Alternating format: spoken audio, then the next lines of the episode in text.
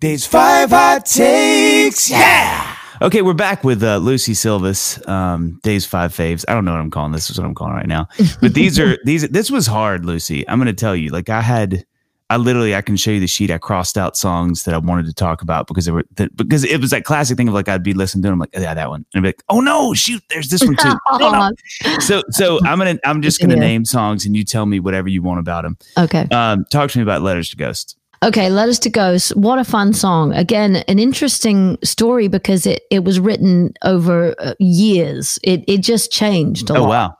And so John Green and I wrote that song. He started playing that riff, that guitar riff, which I loved. I was like, wow, that that's cool. It's just and started singing this bluesy melody, just, you know, just kind of happened. And we kind of recorded uh, and even that pre-section that only happens once before the chorus. That's those right. chords was so cool. He was playing, I was just singing melodies along with it. And um, John started singing the words Letters to Ghosts. And I was like, you keep singing that sentence. I don't know what it means, but I like it. It sounds good. It's like it just phonetically sounded good.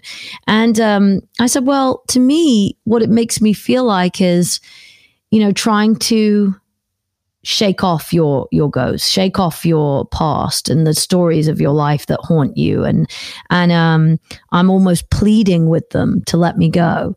And it's sort of such a happy sounding song. It felt so uplifting. It felt, you know, it was so much fun to record. And that chorus sounds so happy, but it's you're being sort of tortured in a way. It's it says, you know, I can't let go of somebody I wanted the most. It was somebody I gave so much of my life to and had decided that you know that period of my life was over and yet it just haunted me. It was just um it was like chains that i couldn't couldn't like couldn't cut loose.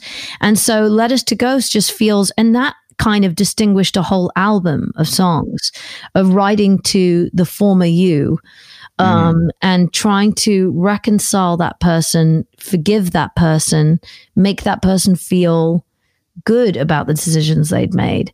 And so Letters to Ghost emotionally is has always been a very poignant song for me, a very sort of centerpiece to all the other songs that came after it because and again we recorded it like 3 times. For some reason it just it did we couldn't get it right. We couldn't Hmm. quite. It was either too groovy or too uh, Americana or too I don't know. We just wanted to do the song justice and oh, it's always been one of my favorites to perform. It live. is. It is. I remember hearing that song the first time. I immediately downloaded it. This is back when, you know, Spotify was in its gestation. So I was, you know, everybody was still buying Oh, music. yeah. I you. miss those days. But um, I downloaded it, and I, I bet you, I'm I'm not be, being facetious when I say I probably listened to it ten times in a row. Oh, like wow. it was just that mainline cocaine music where I was like, I need to ingest this Oh, as quickly and as much. as. That's a weird. I wish I hadn't gone there, but I, I feel like I feel like I feel like that about my Mustang. huge history with cocaine, which I, you know everybody knows so well. Um, but but one of the things that I love about that song is I feel like I love it when there's an artist I love that I feel like they just nailed. That is such a good representation of them, and I feel like that song with what you do is such an incredible. It encapsulates so much of what you do so well in in a moment, and I love those moments when when an artist or and especially a friend that's an artist puts out a song, and I'm like, yeah, that's if somebody's like now there's a, a lot of these with you, but at the time it's like if somebody was like, "What does Lucie do?" I'd be like, "Yeah, just listen to that song and you'll get it." Thank you so much. know. I mean, that's really cool to hear. And also, I mean, I think the reason I loved it, I loved the sound of it. But, you know, my sound, you know, changes and evolves or whatever. But lyrically, I think even the last line where it says, his love has got me stoned, it's, it's more of that just, how can I have such perfect clarity about something and be so confused and torn Yeah. by it? Yeah. So it's like, it was just lyrically, I think it hit a nerve for me. And obviously, I wrote it with one of my best friends in the world. So it was very spe- it's a very special, pivotal song for me because it Well, and took me on yeah. a new path in America as well. Well, it does. It does. Yes, it did, which is amazing. And I think too, and I'll say this finally about it. I think it is like one of the. It's a lesson to me in like what a major chorus can do to a blues verse. Oh, because that you. when that chorus comes in, you're just like, no, the everything is right in the world, which is funny because to your point, it's not lyrically. It's you know, not it's right in the but world, it yeah. feels like it. It's kind of got this choiry thing happening. Uh, okay, Yeah, another. This is you. this is like greatest hits of blues. But talk to me about Black Jeans. What a great song! Oh, thank you. That's another cool, really cool story. I'm so glad you picked that one because truly, it might be my favorite song on EGO. Um, because you know, I was sitting there. I'll, it was the first time that I was. I've been a big fan of JD McPherson for years. I've been a big fan of Trent Dabbs for years, and they were meeting for the first time on this day. Oh and, wow! Um, two great guitar players and there's me sitting with the guitar going i have these two chords and i, I don't really know i was like i don't know why i'm doing this because i'm an idiot because those two are incredible musicians but i was like i don't know I, th- I feel like maybe it could just be this simple and I had listened to the work tape. JD had the title Black Jeans, and he said, "I had this title, and I, I, I don't, and I always wonder what it would have been to him if he hadn't written it with me and Trent. You know, what would you have done with that title? Because mm. obviously, when you're in a room with an artist, with three artists in a room, and we could have each taken that song a right. different way. But I appreciated so much that he gifted that title to me uh, for me that day because um, it took on a life. I didn't even know where it was going. It just started singing that melody. You know, and it felt so natural and simple, just came out. And, you know, that look in your eyes that says you've got me figured out, it immediately started telling me, you know, wow, we really can't, the, the toughness of this industry and feeling like, unless I'm seen by everybody, I'm not seen, which is total wow. nonsense. You know, it's not true, but we convince ourselves of that sometimes. And you walk into a room and you've got all, you know, sometimes executives, you know, they're just, you know, looking at everything that you are and that you say and trying to figure out if there's something there they can work with. You know what I mean? And it it got to a point and I understand that and I'm okay with it, but it's it so takes away from who you are. It rattles who you are because I kind of at that point that was I'm done with this. I'm done mm-hmm. with worrying about what people make of me. You know what I mean? And so it wasn't even it's not even an angry song it's just it's a freedom song and mm-hmm. and the black jeans represented sometimes i'll put on a personality that says you know this is my feisty side. I don't care what you think. I'm doing this my way. I don't mm-hmm. care what you think success is or what my artistry is. And it says when I'm wearing my black jeans, you know, you won't even recognize me. It's it's a simple thing. Black jeans are classic. We always have them. They'll never go out of fashion. They'll be worn with anything at any time. They're just when you feel like wearing black jeans, you wear them. And that was kind of my thought about being an artist. It's like I want to stick around. I want to always be around. And I don't want to be a trend. I just want to be something that's here doing my own thing. And that was the symbolism behind that song. And weirdly enough, we wrote probably a verse and a chorus. I was finishing lyrics in the vocal booth when we were recording the vocal. Wow. Because it just kind of was finding its way. It just it didn't it wasn't obvious on the day. But there were fun things when i listened back to the to the work tape listening to how we ended the chorus. It was and that's what makes me feel. I was like i want something soulful and throwback that brings that roy orbison thing back in again of that mm. kind of rhythm. And jd and trent are masters of that. They love that's kind of where they go musically a lot. I think we really did a good job of bringing me Trent and JD together that day yeah. on a song that's so simple, two chords, so simple, and yet it's truly one of my favorite songs, both lyrically and melodically to sing. I feel like uh, some of my some of the songs that blow me away the most as a songwriter are when there's a subterfuge when you feel like you know what the song's about but you don't. Yeah, you know, and, yeah. and the writer like what you just did. You know, I remember talking to Jon McLaughlin he has a song called Indiana that's about the music oh, industry, and it will. Yeah. Uh, it, it, but I'll never forget a decade ago because I'm obsessed with that song. I love that song. And John telling me, "Oh yeah, you know," I was like, "Tell me that." He's like, "Oh, it's about the record industry," and I was like, "Wait, what?" Yeah. And then I had to go back and listen. And I was like, oh my gosh, the same, you know, infamous. There's a lot of these actually. I had, I had a guy asking about this, but um, that I did on the Q and A. But uh, you know, Sara Bareilles love song. You know, I'm not Yeah. going to write you love song, but the label said, "Hey, we need a love song." Um, so I think I love those kind of songs, and I'm always amazed. So it's even cooler to hear you explain Black Jeans that way because I thought I knew what it was about. Um, okay, talk, Thank talk to me about how to lose it all. I love. Oh man, I'm so glad you picked that one as well. I was literally talking about that two days ago. Again, when I play live, How to Lose It All is just the exhale moment. It is Yes. so much fun. And sometimes I've opened the show with that.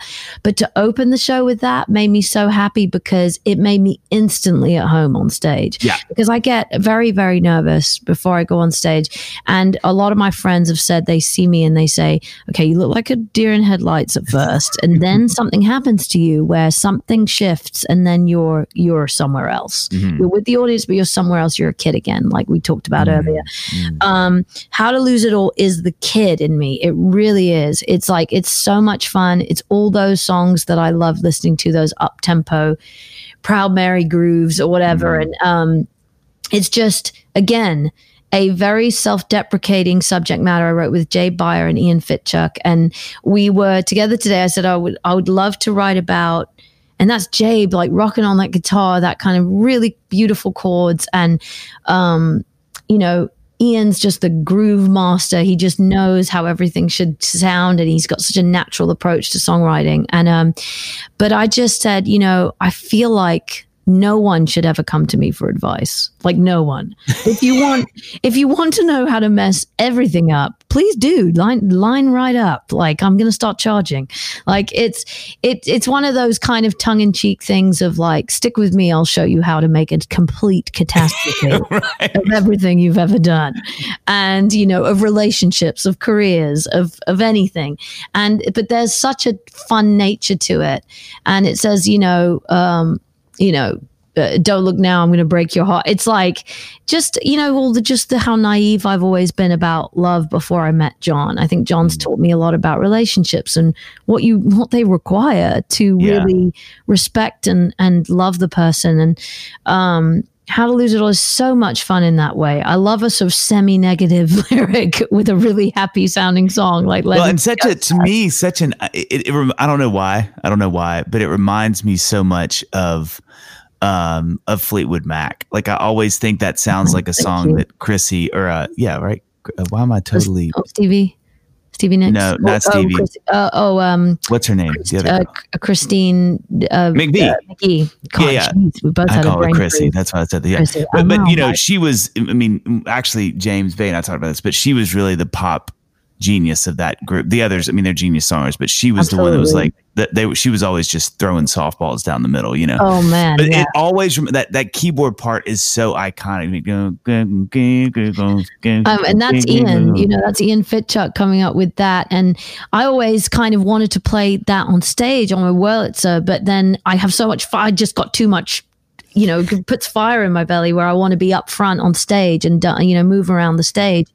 And it's just, it feels, it does feel like a combination of the kid listening to all my favorite Roy Orbison, Michael Jackson, Stevie, Jackson, you know, big up tempo soul songs or whatever of you know even the Bee Gees, Diana Ross, all those things of real pumped energy. But it was bringing me into it. It was bringing my own story into it. I was, and that's what I always loved about someone like Amy Winehouse. She had this throwback sound reminiscent of the Ronettes and all those uh, people, but lyrically it was completely modern and it was completely her and it was her story and it wasn't stock lyrics. It was really a story in her identity. And that inspired me a lot and i was like i really want to it, I'm, i don't feel like an artist if i'm not saying all my own things and telling my sad stories. Yeah, that's right. But it, it wrapped in. I mean, I, you know, that song to me is like it, it is a great example of you just do no work. You just listen. I love. I can put that song on. I'm just like I'm happy. I'm not doing any like what's going on. I gotta. It's like, oh, just fun music that I love to listen to. Oh, but it's so funny so to your much. point because it's got such a heavy leaning to it. So Yeah. uh, talk to me about everything looks beautiful. Thank you for choosing that one. Um, so uh, again, to sing like I mean, I keep saying everything's my favorite song, but that one's very special to me because I've it felt like suddenly this is everything I've ever wanted to be in a song. Yep. And so I was sitting with Natalie Hemby and Gabe Simon. he was on the Wurlitzer, I was like, I've got a vision of, you know, I'd see Ray Charles and he has his backing singers and they're in the studio and they're doing a call and answer.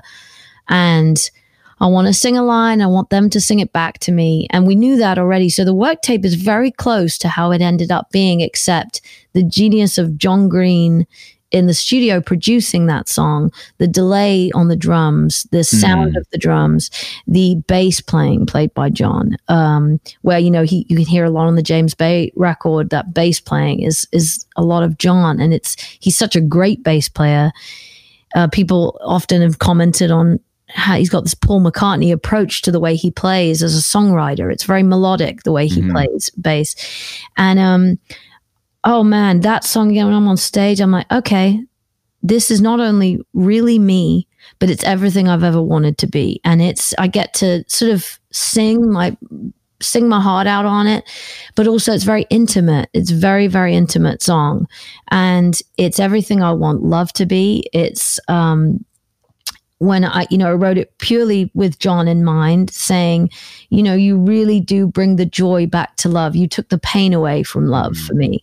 And it, that song, I always sing it with him in my mind. And um, it just, it just feels like all the hardship. And, and that's not to say you don't, you're not constantly evolving in your relationships and working at them. But when I sing that song, I feel like something clicked with relationships for me. And that's that song. And, the soulful aspect to it. Um, I just feel like that was, if I could have written a career song just for me, not mm-hmm. not saying it's a career song. I'm just saying for me, um, that was it. Um, I, I remember it coming on when when I heard uh, EGO the first time, and I I was doing something else, and I stopped, and I was like, I need to pay attention to this song mm-hmm. because I just I wasn't ready for how much you guys nailed that vibe. It's because, you know, we have things that inspire us that we're always like, oh, you know, like you said, like you're sitting there and be like, guys, what would it be like if Ray Charles and you're trying to do it? And, you know, I just feel like for me, so many times those things just fall so flat. Like I'm like, I'm in my mind, like Stevie would sing. And then I listen back and I'm like, that sure. is the worst oh, version no. of what I was. But I think I just remember thinking they they stuck the landing. That's a 10 from the Russian judge. Like that sounds like it came from Laurel Canyon uh, oh, and or you know, it sounds like it came from the '70s, and some soul singers cut this song. I mean, I just I believed it, and I immediately I remember thinking like I got to try to write a song like that. And then like the next day, I was like, yeah, I'm never gonna pull that off. Oh, um, I mean, I appreciate that. I mean, you can write anything, but it's but it's true. But you know this, and I know this as songwriters. You cannot plan. I had an idea in my head, but I didn't think anything of it. I didn't expect it to happen. I didn't sit in the studio going, I'm writing a song for my album, and it's going to be this because those songs never work. Because, yeah. like you say, how do you write? A, we all are influenced influenced by older songs. We're all trying to reshape and reinvent something we love from the past that's ours. And you hear songs like My Girl or you hear Stand By Me and you're like, I can't write that. It's just going to be a copy, a, a, terrible copy. And so I didn't expect to go into the studio to write a 6 8 ballad and have it work. I, would never expect it to work because um, I'm like, this is just going to be just a, a photocopy of something and it's going to be right. blur, blurry and awful. Um, but this was something um, that just felt natural. We didn't worry too much about about we didn't overthink it. And I think that the way that it sounded modern, it just did what it wanted to do with a few very clever production tweaks from John. And those the singing in the background, that was Jared Kay, who's an amazing everything, and Kristen Rogers. It's just those two answering. And they sounded so beautiful together. They captured the song is so I can hand it to them for all for pretty much making that song what it is because the way they sing those replies, I didn't. It's incredible. It is incredible, and I did have an idea in my head. I did say this is very like straight, straight. It's not. It's not showstoppery. It's like just sing it real straight. But the tone of their voices, that is just them. I did not do that, and so. Yeah they nailed that and they made that song what it is. Well, too, I'll say this. I'll say this too. Lastly, on that, I think it takes a real. I mean, this sounds crazy probably to you, but I think it takes a real moment of bravery to write a song like that because it can go so wrong in the writing room. You know, what I mean? where you're like, Totally. and then you guys repeat it, and then if you're not careful, for me, I'm already going, God, how do you pull this off in the studio? And It's like, no, leave that alone right now. Just write the song. Write the And song then- exactly. You know, because it's hard not to get ahead of yourself and go, well, live, I'd have to, could I do it in a round or how would I? But it's like, no, no, just write it right now. Just we'll figure out the rest later. And so I thought that was yeah, so great. absolutely. Do you know what? Just to say quickly that um, that is actually very, very important because it's okay to just sit there and allow the song to happen because with black jeans that's what we did we we didn't even know what the song would be and i remember driving around in the car with john green because he lives in england before we started in the studio on ego i had all these work tapes you know just rough you know everything looks beautiful was just a wurlitzer and me and natalie hemby singing it it it didn't have much to it. Neither did Kite, neither did Black Black Jeans wasn't even finished. So I wrote I, I was trying obviously I'm one of those artists that go, I don't have any songs, I'm about to record an album and I have zero songs. And I played them to John. I was like, Do I have anything here? Is this and thank God that he kind of said, Yeah, there's something there's something really cool about that Black Jeans melody. Oh, There's some, I can hear that. He could hear it. And that's why you work with someone. You don't write with someone because they're a name or because they're a name. You work it because they hear what you do Yeah, and collaborate, collaborate on that. So yeah. It's okay. And then finally, and I love this was hard because I, I wanted to selfishly also talk about villain, but we're not. The um, no, we should. no, no, no, no, no. I, I want you to talk about Girls from California, but I want to give a little precursor to that song because I remember we did a round together. Um, you were almost done recording the new record. In fact, y'all may have been done, and, and like this would have been like even maybe mixing it at that point. And you were sitting in the round and you were trying to figure out with John how to play that song with with John Osborne.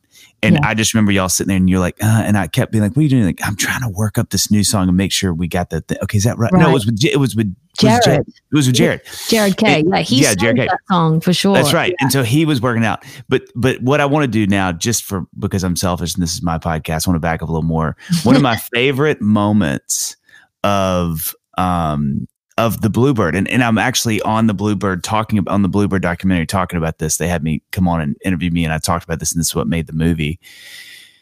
Was that we did a round together, you and I and Jeremy Spillman, and there was somebody else that was going to be in the round. And I remember um, they couldn't do it last minute. And so um, this is forever ago. Uh huh. Um, and you said, Hey, are you guys cool if my boyfriend uh, and his brother, who are a band, um, you know, if they join us in the round? And just honestly, honestly, I was like, Oh, man, okay.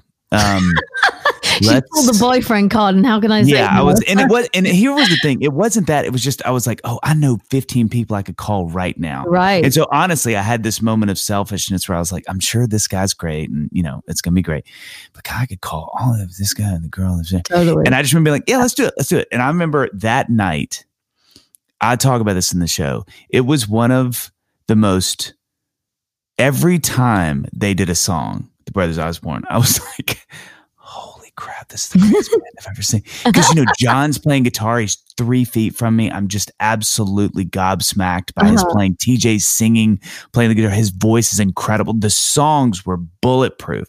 And every freaking time we went around, they did another song that I was like, what is that? What's happening? Who are Yeah. these people? So, so I have, but, but, but I that love that story. but I fast forward back to our round. I remember you working up girls from California and you singing the round and me being like, what is this piece of magic? And then what you and John achieved on the record, it's just gorgeous. It's such a Oh, beautiful, and again, it, it, it achieves exactly what I hope y'all were trying to do, which is it, it's a great hat tip without being a derivative. You know, it's this Right. beautiful, it's got all these weird, I just remember you and, you know, y'all were sitting down and he was like, is that the key? No, that's the key change. Okay. That's where, cause you were like, no, that's it. no, I was that's so it. Okay. You know, as to how to get back to the because originally it was a different change. It was just odd. It actually it worked, but because you know when we were writing that, me, Liz Rose, and Natalie Hemby, um, and it was like okay, yeah, that works. You know when you come away from a song and you're like that works, and you're like, but we're all scratching our heads, going, you're doing the squint.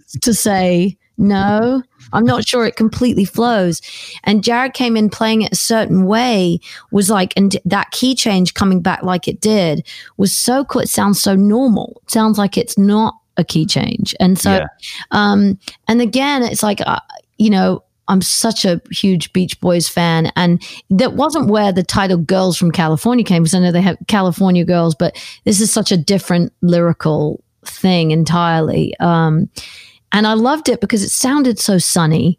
It oh, sounded oh, yeah. so. It sounds like you're on the beach, but I'm a British girl that comes from a place where the beaches have got lots of pebbles on them and it rains half and they're the cold yeah and cold. it's freaking cold and um and it was kind of that juxtaposition i always found myself in walking down the streets of la going i feel really scruffy i'm very scruffy like i, I need to do my hair i need more i need to be more presentable and i always wondered whether you know the guys, you know, guys would like that more. It was like, am I just a scruffy British girl that needs to just have a bit of sun on her skin and I'm so pale and just yeah. I need some highlights and like you know and it was kind of a funny song talking about that saying I'll never be that I can only be me and that's what kind of celebrates that notion in the song. Well, and I think uh, you know, I think what I hope people understand as they go listen to these if they don't know them, um, is that it really does. This is what I kept thinking about as you're explaining these songs. Is you're just such a natural songwriter. I think if anybody ever gets a chance to write with you, one of the first things I've realized is you're just not thinking. You're just people playing chords and you just start singing and i think it's just such a it's such a um, hat tip to the genius that you possess which is just this insanely natural melodic lyrical sense. And I think that's why I picked these songs is because they're so different. I mean, you put up Everything Looks Beautiful against Black Jeans and Girls from California and letters. They're just all, they're just different songs, but yet you're the common thing that runs through them. And I think even more of a hat tip to you is for someone that can sing so well, you have a way to communicate each of them so well, and your voice never gets in the way of the song. It only makes the song better.